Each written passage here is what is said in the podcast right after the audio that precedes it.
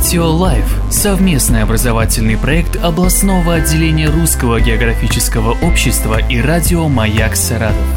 У микрофона заведующий кафедрой метеорологии и климатологии СГУ Максим Червяков. Приборы для определения характеристик влажности воздуха. Влажность воздуха в квартире – один из основных показателей домашнего микроклимата, так как слишком высокое или слишком низкое содержание влаги в воздухе может доставить дискомфорт и негативно сказаться на самочувствии.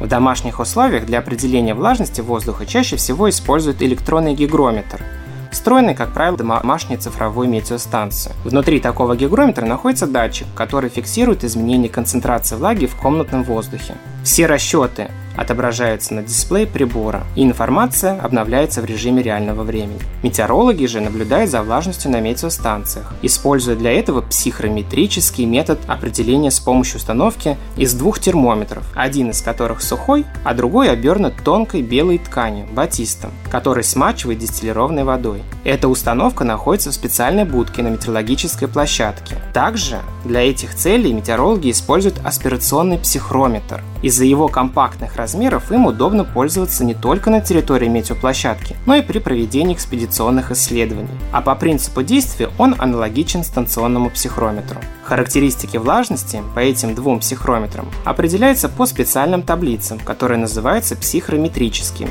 Зная показания температуры по сухому и смоченному термометрам, можно найти в таблице значение влажности.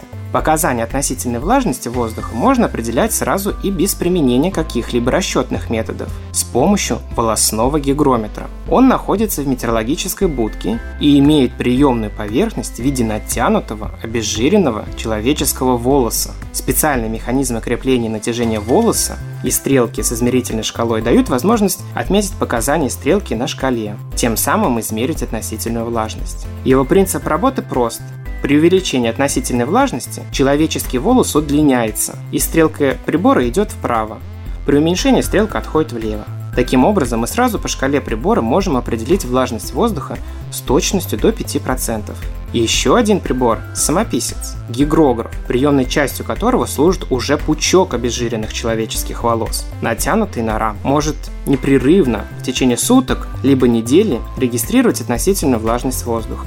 Почему именно человеческие волосы используются в этих двух приборах? Дело в том, что еще в 18 веке ученым было замечено, что обезжиренные человеческие волосы наиболее чувствительны к перепадам влажности – и поэтому их можно использовать в качестве датчика влажности.